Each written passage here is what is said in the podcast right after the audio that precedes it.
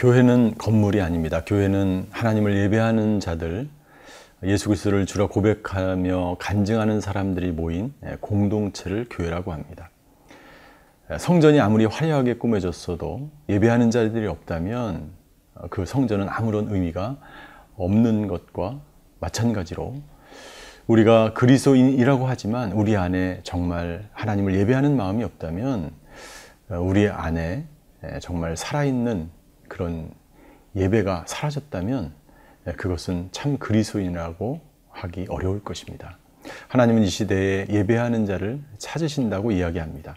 오늘 하루가 하나님과 함께 하나님을 예배하며 하나님을 동행하는 하루가 되시기를 주님의 이름으로 축원합니다.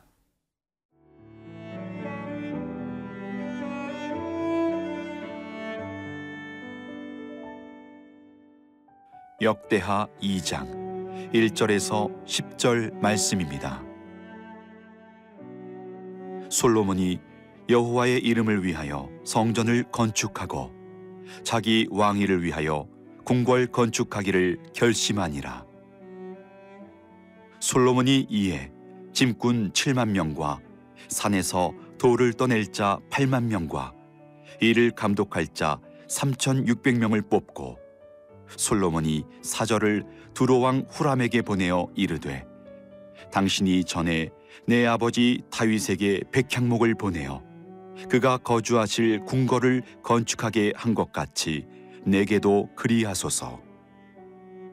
이제 내가 나의 하나님 여호와의 이름을 위하여 성전을 건축하여 구별하여 드리고 주 앞에서 향 재료를 사르며 항상 떡을 차려 놓으며 안식일과 초하루와 우리 하나님 여호와의 절기에 아침 저녁으로 번제를 드리려 하오니 이는 이스라엘의 영원한 규례니이다.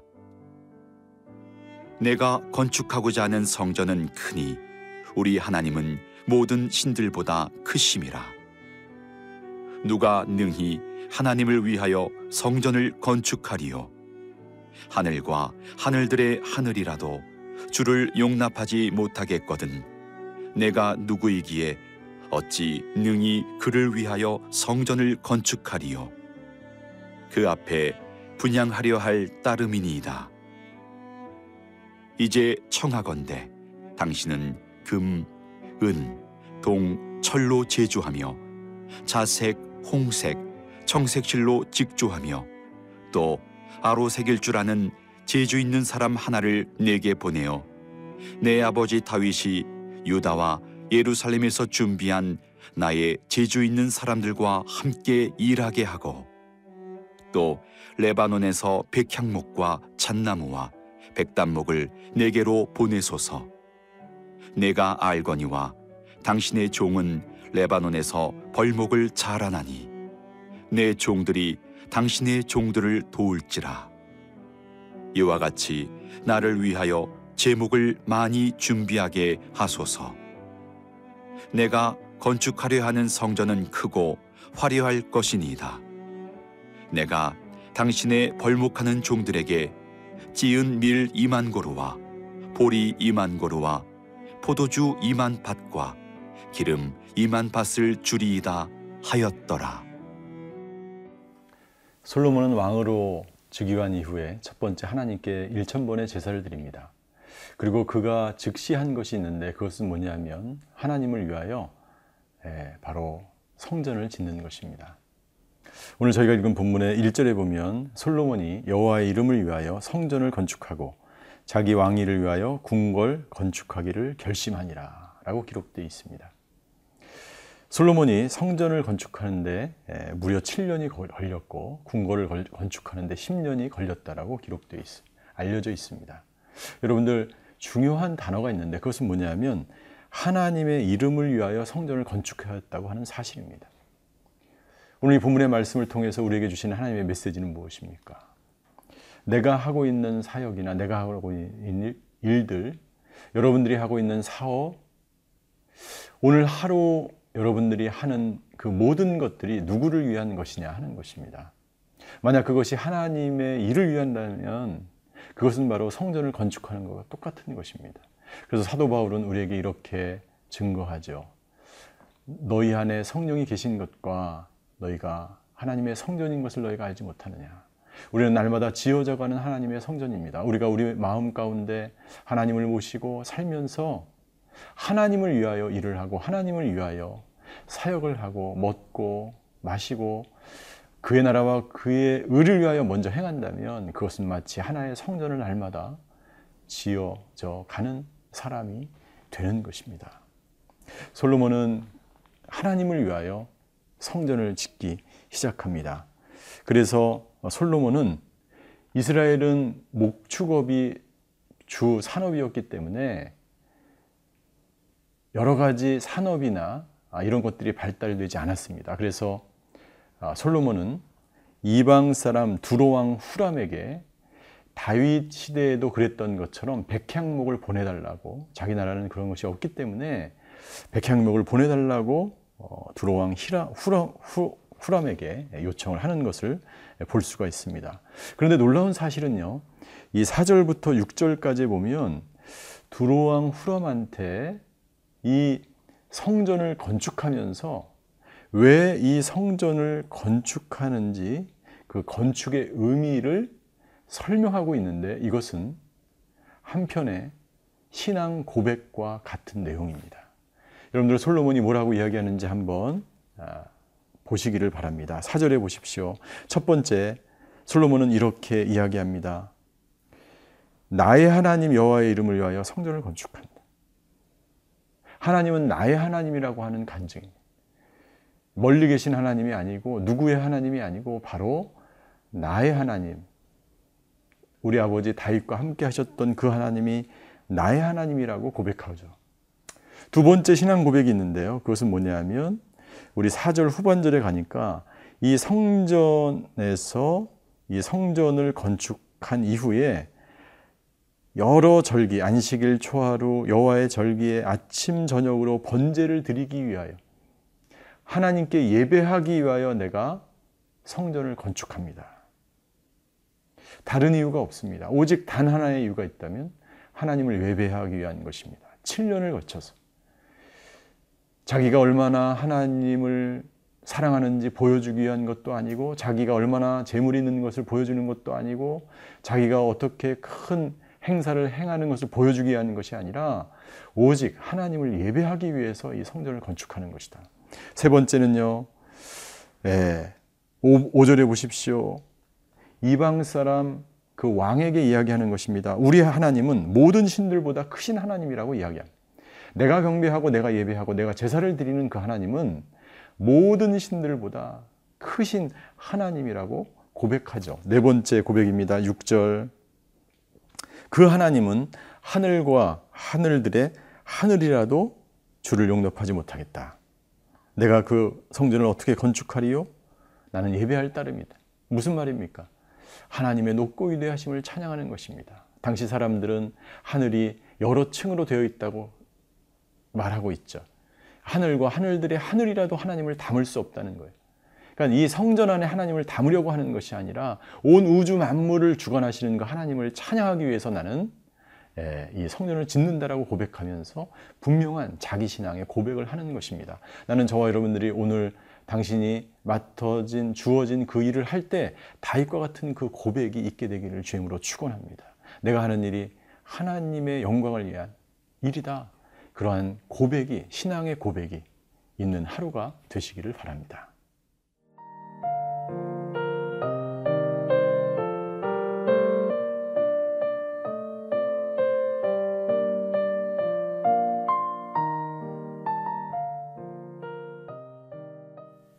성전을 짓는 이 솔로몬의 마음, 하나님을 향한 그 헌신과 열정, 이것은 정말 아름답고 어, 정말 위대한 것입니다.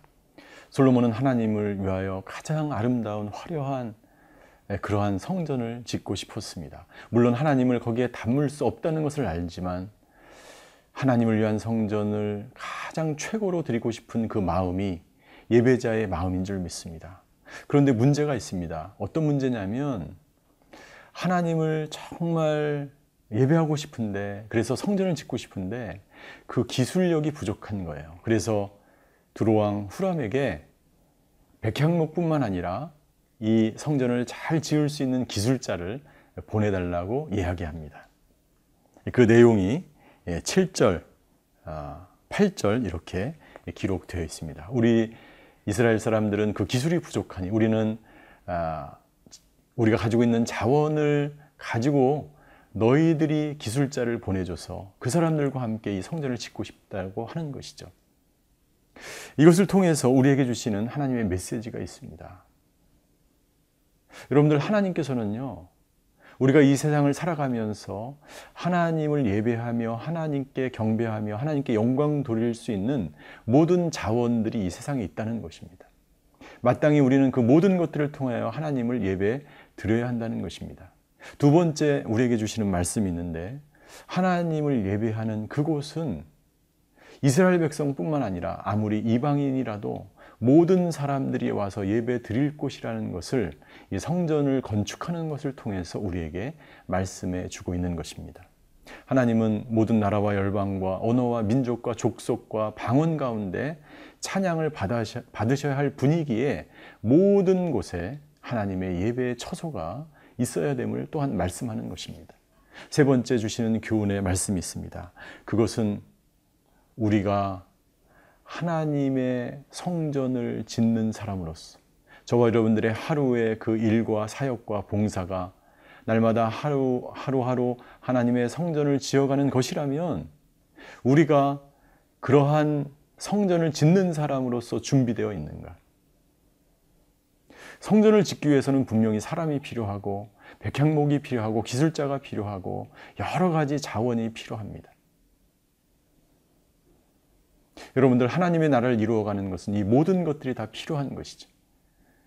과연 우리는 하나님의 나라를 이루기 위해서 이루어가기 위해서 그리고 오늘 하루 성전을 쌓는 그러한 삶을 살아가기 위해서 나는 준비되어 있는가 그리고 무엇을 준비해야 하는가 우리는 자신을 다시 한번 돌아볼 필요가 있다고 생각합니다.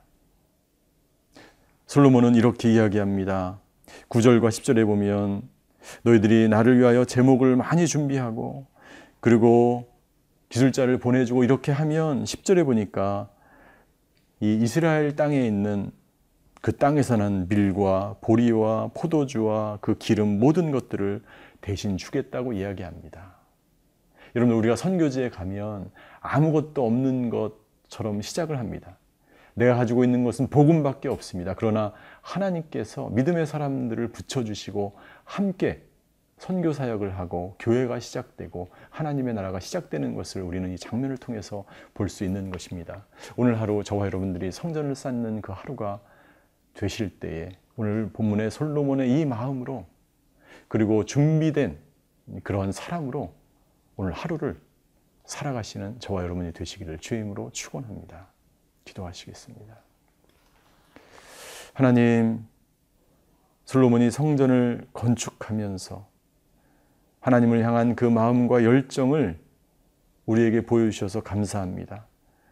우리도 오늘 하루를 살아가면서 솔로몬과 같은 마음으로 하루하루 성전을 건축하는 마음으로 그리고 하나님의 나라를 이루기 위해서 내가 해야 될 것이 무엇인지를 준비하는 그런 하루하루가 되게 하여 주시옵소서.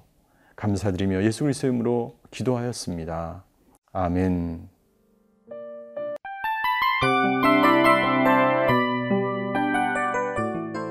이 프로그램은 청취자 여러분의 소중한 후원으로 제작됩니다.